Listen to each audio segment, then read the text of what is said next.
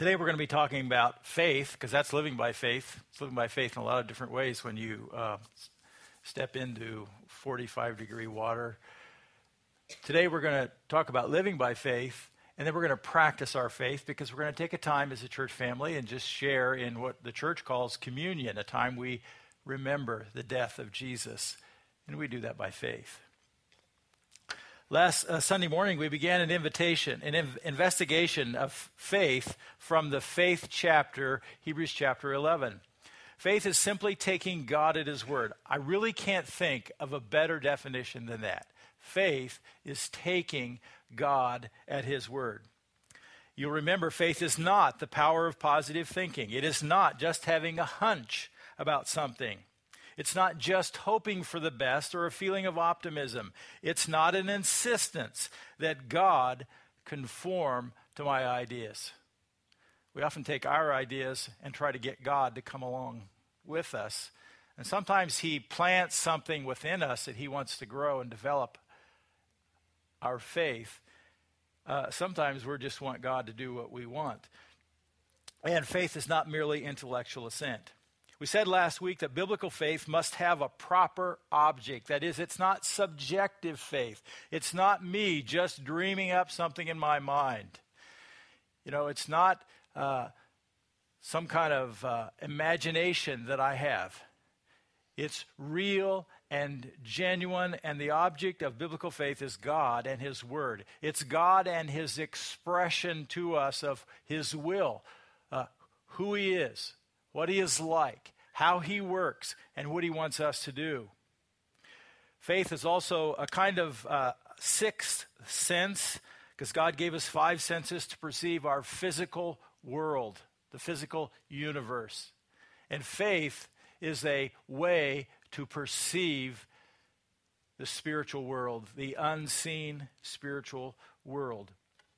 Last week we talked about how faith helps us connect online with God uh, it helps us begin our relationship with God because that's God's requirement. Believe on the Lord Jesus Christ and you will be saved. It's about understanding, first of all, who Jesus is, what he's done for us. He died on the cross, he paid the penalty for my sin. There's a lot of things that have to be understood right there. And then it's a step of faith to trust Christ. We also talked about how faith uh, helps us stay online with God. Uh, we start with God, but we continue with God by faith. It's about walking with God. And then last week we saw how faith gives us an understanding of the question of origins. Doesn't tell us everything we'd like to know about how the universe got started, but it gives us understanding. There was nobody there in the beginning when, when everything came into being. There was no scientist who was able to put God in a test tube or anything else in a test tube or any way to measure anything that happened during the time of creation. But God has given us an eyewitness account. It's His testimony of how it began. And we can know that because faith gives us understanding into the question of origins. And today we're going to continue our investigation into faith from Hebrews chapter 11, verses 4 through 6. So I want to invite you to turn to Hebrews 11. And um, when it comes to faith, the first thing I want us to know, if you want to follow in your outline, God cares about your heart response. God cares about your heart response. Would anybody like a copy of the scriptures? We have people in the back waving their, their Bibles, okay? So if you'd like a copy of the Bible, just slip up your hand. We'll be glad to hand one to you, and so you can follow along. You can always pick one up on your way in, too. We hand them out every week. Hebrews chapter 11, verse 4. And this is uh, page 834 if you're using one of the Bridge Bibles. The writer of Hebrews says, By faith, Abel offered God a better sacrifice than Cain did by faith, he was commended as a righteous man when God spoke well of his offering, and by faith, he still speaks, even though he is dead. So, when it comes to faith, God cares about your heart response. Now, we meet two men, Cain and Abel. Truth is, we don't know a lot about Cain and Abel. It's a short narrative of what we do know. The story is found in Genesis chapter 4, verses 2 through 8. Now I have this on PowerPoint. Genesis chapter 4. Now Abel kept flocks, and Cain worked the soil. In the course of time, Cain brought some of the fruits of the soil as an offering to the Lord, but Abel brought fat portions from some of the firstborn of his flock. The Lord looked with favor on Abel and his offering. Next slide. But Cain and his offering he did not look with favor, so Cain was very angry and his face was downcast. Then the Lord said to Cain, Why are you angry? Why is your face downcast? If you do what is right, will you not be accepted? But if you do not do what is right, sin is crouching at your door. It desires to have you, but you must master it. So just hang on right there. We got two men, Cain and Abel. Both brought offerings. Uh, one was a farmer, one was a shepherd. They both brought from the best of their resources. It's all very good to hear. Okay? However, after the offering, God put favor on Abel and not on Cain. And then what happened? God had a conversation with Cain.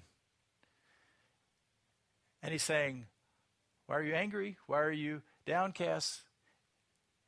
Because there's something going on in Cain's heart. Okay, next next now Cain said to his brother Abel, Let's go out to the field. And while they were in the field, Cain attacked his brother Abel and killed him.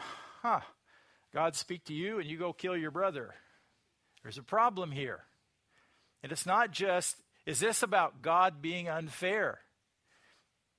Let's, let's uh, walk this through. Uh, so, some observations about this text both, uh, both guys had equally good occupations, both noble occupations. One was not better. Okay? I would also argue that they both brought equally good sacrifices. Now, some will, will want to argue that because Abel was a shepherd and he brought uh, a sacrificed animal, that it was somehow better than what um, Cain brought. And, and I don't see that in the text.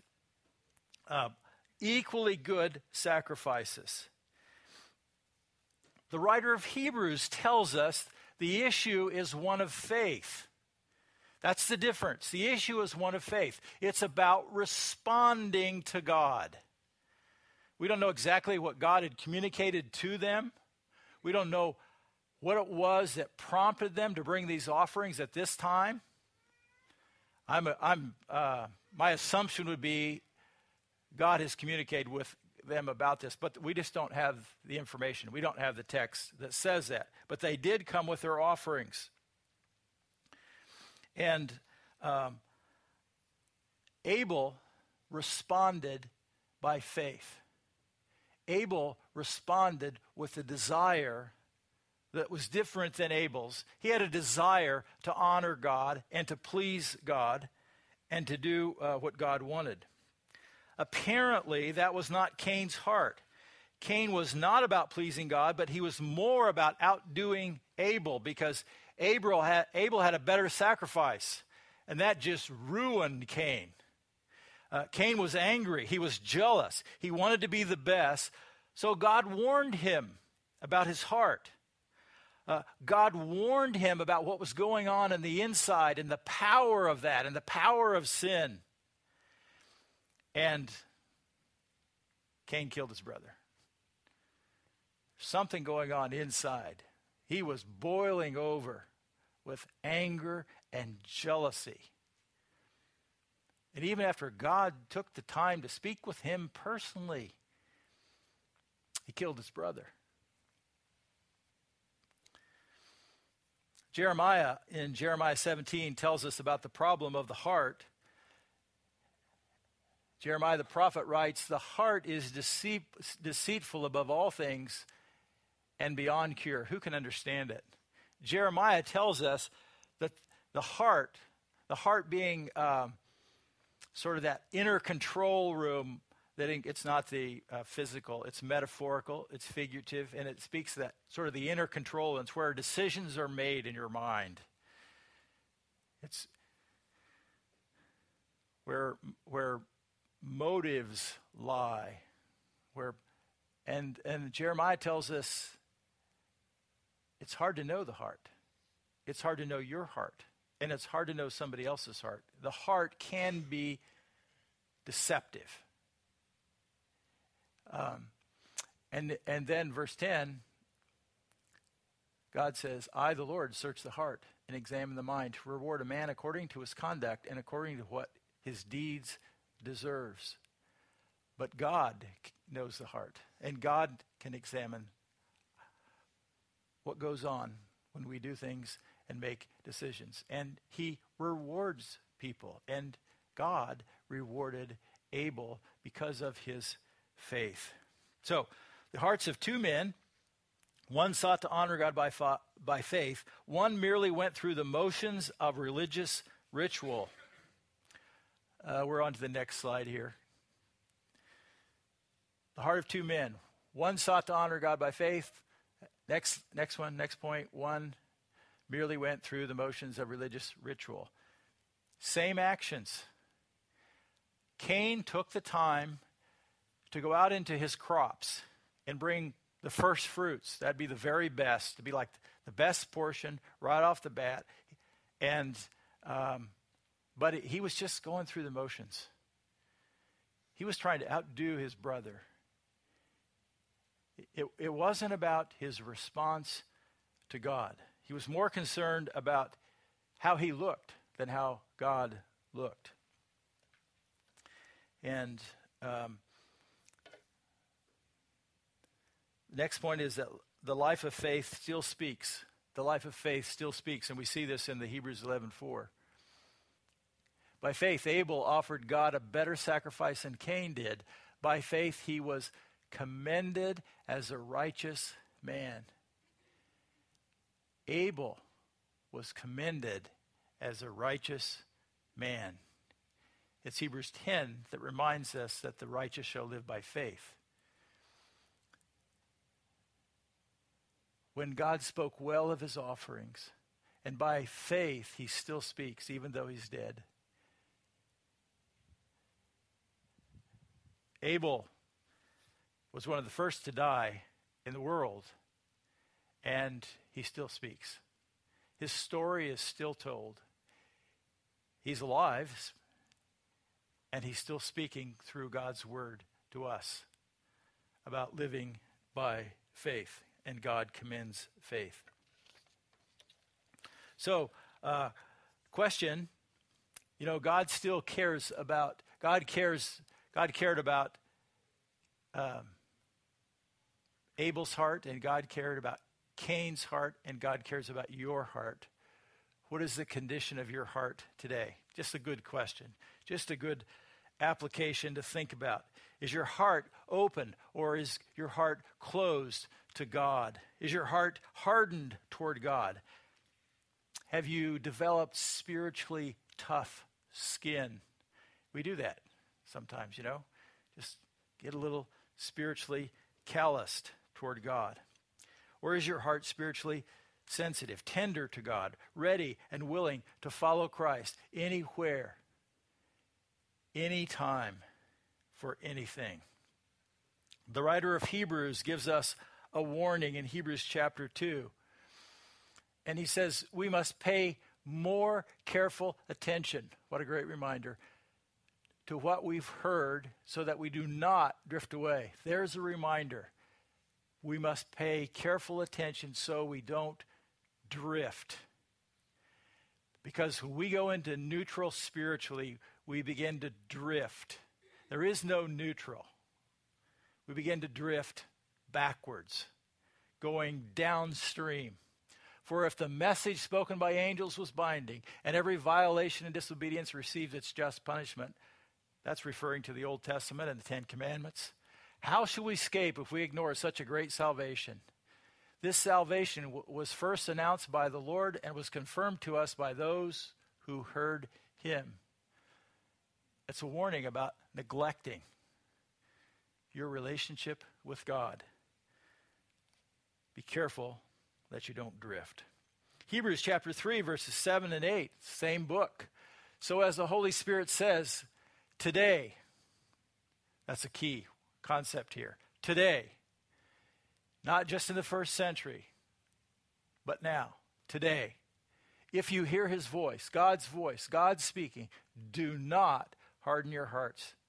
And he's, and he's talking to the Hebrews as you did in the rebellion during the time of the testing in, of the desert. He's referring to a time where they were tested and their hearts became hard. And he's saying to the church, this is to the church, do not harden your hearts. Be careful.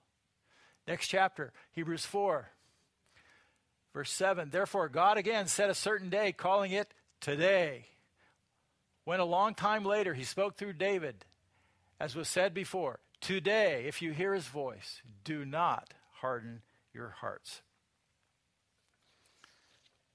So, not only does God care about your heart response, God also cares about your daily choices. Look at Hebrews chapter 11, verse 5. By faith, Enoch was taken from this life so that he did not experience death. He could not be found because God had taken him away. For before he was taken, he was commended as one who pleased God. Here is one of the heroes of faith. Um, the story comes from Genesis chapter 5, verses 21 through 24. Uh, Enoch's one of those guys I hope that I can drop in and meet him one day and hear the whole story. Um, Genesis chapter 5, verses 21 through 24. Here we go when Enoch had lived 65 years. He became the father of Methuselah. It's kind of a late starter here, isn't he? And after he became the father of Methuselah, you know who he is? The oldest man in the Bible, 969 years old. Now, that's one of the questions people have about Genesis. How can Methuselah live to be 969 years old? The answer I don't know. But next week, I'm going to give you my opinion, okay? Because we're going to talk about uh, he- Hebrews 11, verse 7. So, he became the father of Methuselah. Notice this Enoch walked with God 300 years and had other sons and daughters. Altogether, Enoch lives 365 years. Enoch walked with God, and then he was no more because God took him away. So, um, the daily choices. Enoch faced daily choices. Genesis 5:22. A little repetition won't hurt us here. After he became the father of Methuselah, get this. He lived 65 years without walking with God. And then he had a child. And then that changed everything for him and he learned to walk with God. So, for 65 years, we don't have anything about Enoch in his relationship with God. Then he became the father of Methuselah. I don't have a clue what happened there, but he walked with God 300 years. And then he had more family, more kids. 300 years. He got up every morning and he walked with God day after day after day after day, and he made choices. And we, we, we don't know a lot about this period, but here's what we know it was extremely sexually immoral. Um, drunkenness was kind of normal, idolatry was everywhere. How bad was it? I mean, Enoch, it's the only, he's the only person that says walk with God here. You know, in his generations, he's the only one that gets spelled out. And um, it got so bad that one chapter 11, later, Genesis chapter 6, God decided he'd had enough and he brought judgment and just took care of the human problem, except for eight people. and he sort of started over with eight. And we're going to look at that in a couple of weeks. But um, Enoch walked with God 300 years. Verse 24 Enoch walked with God, then he was no more because God took him away. God thought a lot of this man. And he mentions that he walked with God twice in Genesis. And he's commended for his faith in the Hebrews Hall of Fame. Um, so he was no more because God took him away. He got special treatment. He was uh, honored by God, and God took him out of the world. Um, I would call it a precursor to what we call the rapture. It's 1 Thessalonians chapter 4, verses 13 through 17. God took him without death. And uh, he walked with God 300 years, and God took note of it. And Elijah is the only other one that I know of in the Old Testament where God took him without death. Um, so, when it comes uh, to learning from Enoch, uh, the life of faith chooses to keep in step with the Spirit. The life of faith chooses to keep in step with the Spirit. That's what Enoch did. Galatians chapter 5, verses 16 and 17 for us, the Apostle Paul writes, So I say, live by the Spirit. And, you know, the Greek word is walk. In some of the older translations, like the New American Standard, says walk by the Spirit. Personally, I like the, the, the idea of walk. Live is accurate, but walk just shows steps. And I take steps all day long, and I make choices all day long about whether I will follow Christ or not. And Paul tells us to live by the Spirit, and you will not gratify the desires of the sinful nature. What a way to deal with sin. If I just walk by the Spirit, I can handle this. For the sinful nature desires what is contrary to the Spirit, and the Spirit what is contrary to the sinful nature. They are in conflict with each other, so that you not do what you want. Now, one of the things I want us to see here um, there's a conflict going on.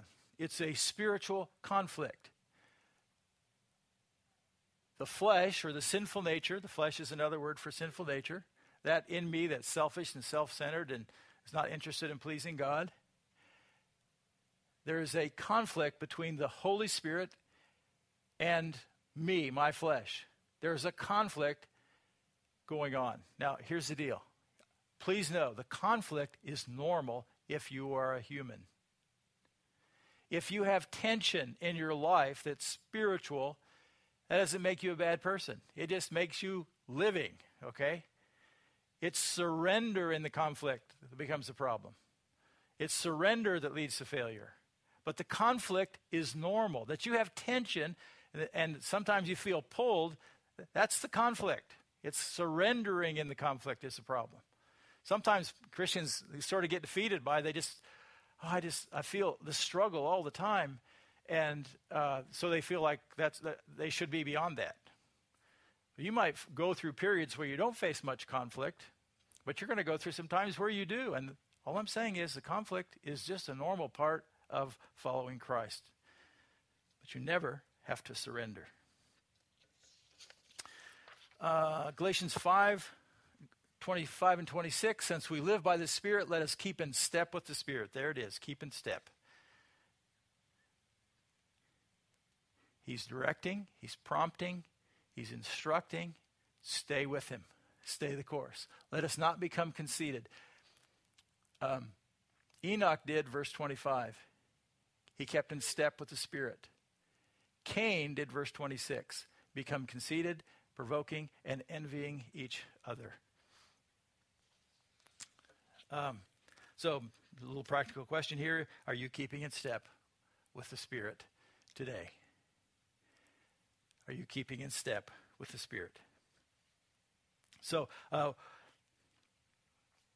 what would it take to, to help you be in step with the Spirit? What do you need to do? Uh, are there things that you need to stop doing? Are there things that you need to start doing? Uh, do you need to get back on track with your time with God? Do you need to get back on track in hearing from Him through His Word?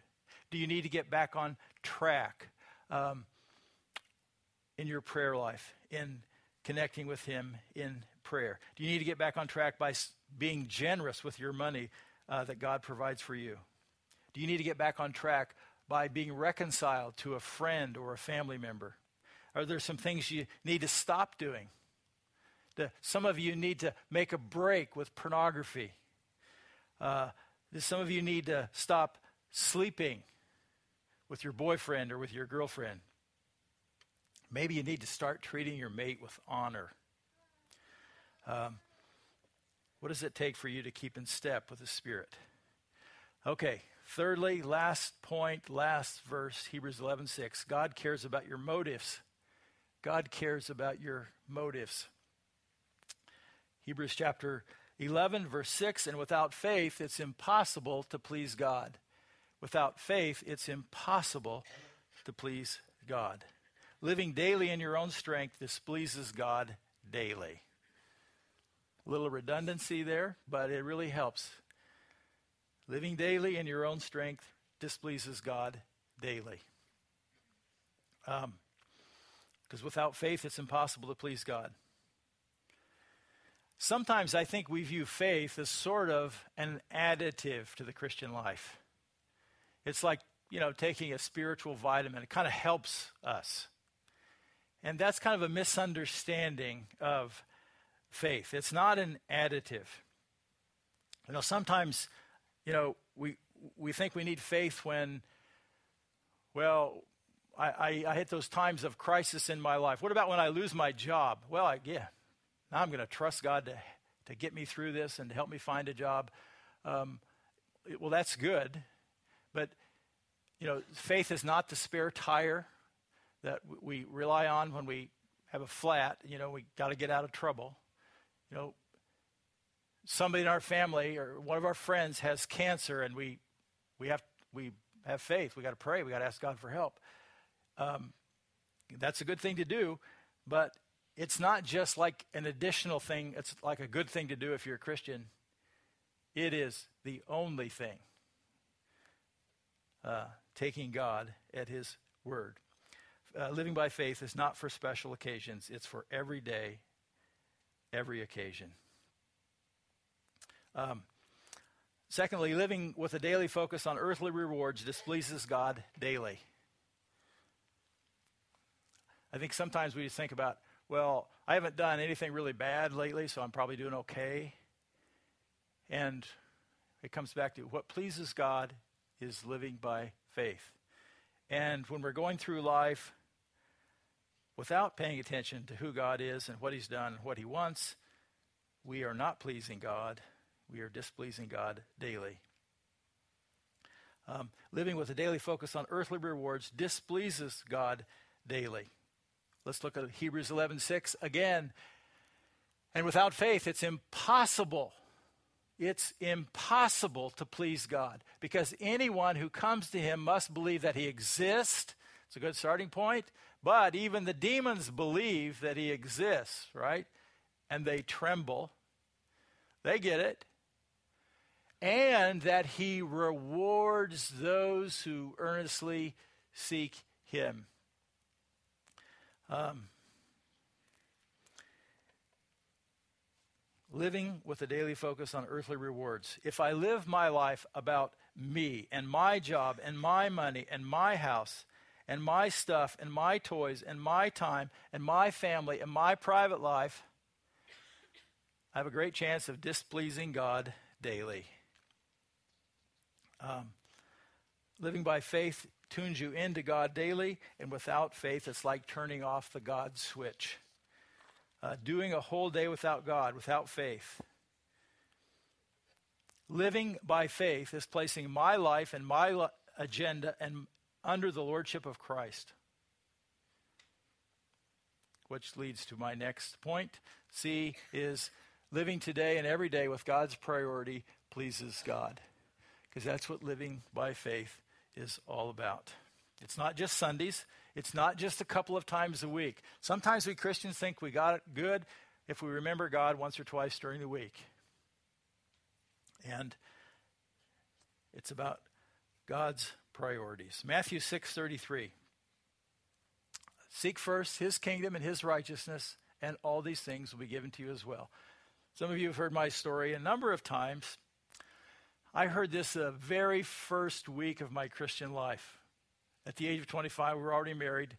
We already had deep marital conflict. And when I learned this verse, there was something about being a new Christian that um,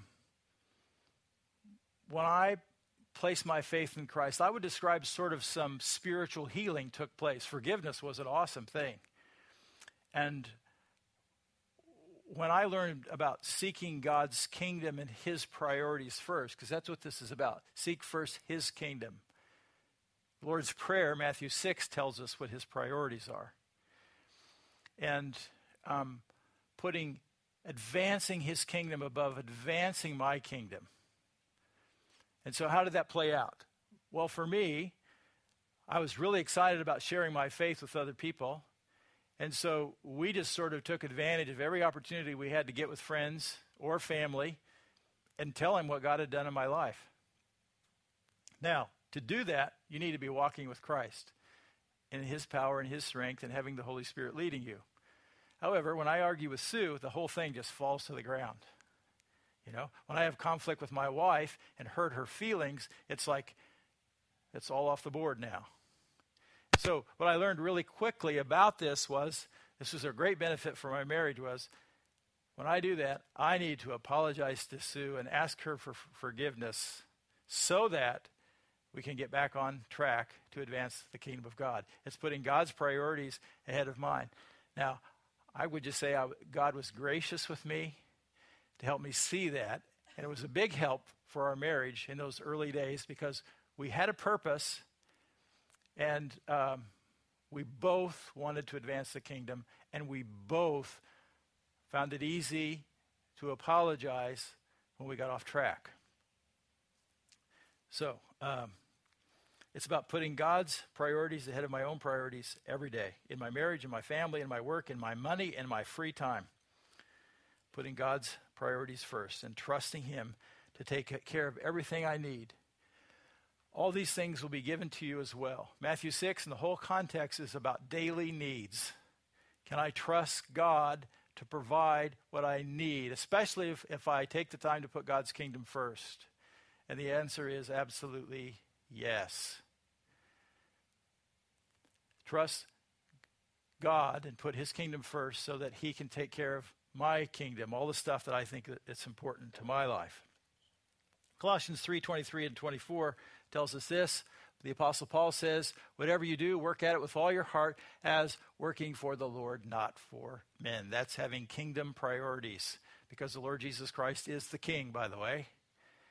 And it's about having Him and His desires first. And it's about whatever I do, He's the boss. It's not about pleasing men, it's about pleasing the Lord. Since you know you will receive an inheritance. That ties us right back with Hebrews 11:6 because God rewards those who earnestly seek him. He rewards those. Uh, I, I, I'm going to stay back on Colossians. There we go. So that you receive an inheritance. Um, the Father has set out an estate. There's been estate planning for you in heaven. And Jesus left behind a bit of an inheritance for you. And I can tell you, you're going to like it. That's part of the reward for your faith. And there's a, the idea is to keep our focus on that future. So now the Hebrews 11:6, uh, without faith, it's impossible to please God, because anyone who comes to Him Anyone, anyone who comes to him. The gospel is for anyone, and it starts with faith. First, you have to believe that he exists. That's good. We have to start there. And, and sometimes people just think just because they believe God exists, that's enough. You know, that, oh, I believe in God. Well, it's about what God has said about his son, Jesus, that he died on the cross, that he paid the penalty for our sin. And that's that starting point. That's where we go online with God. We get connected eternally, forever. And then he rewards those. He gives salvation. He forgives sin. He gives eternal life. And he answers prayer. And he gives us a hope and a future. And he provides for all of our needs. He rewards those. And then there's that little inheritance that he's set aside for you uh, with your, that, that includes your citizenship in heaven. So, practical question for us is uh, how does God influence your motive for living? So, on a daily basis, as you head into every day this week, how will God influence your motives? Um, does God influence um, how you handle your finances? Does he influence your conversations? Does he, uh, do you seek to advance, advance the kingdom of God throughout your week?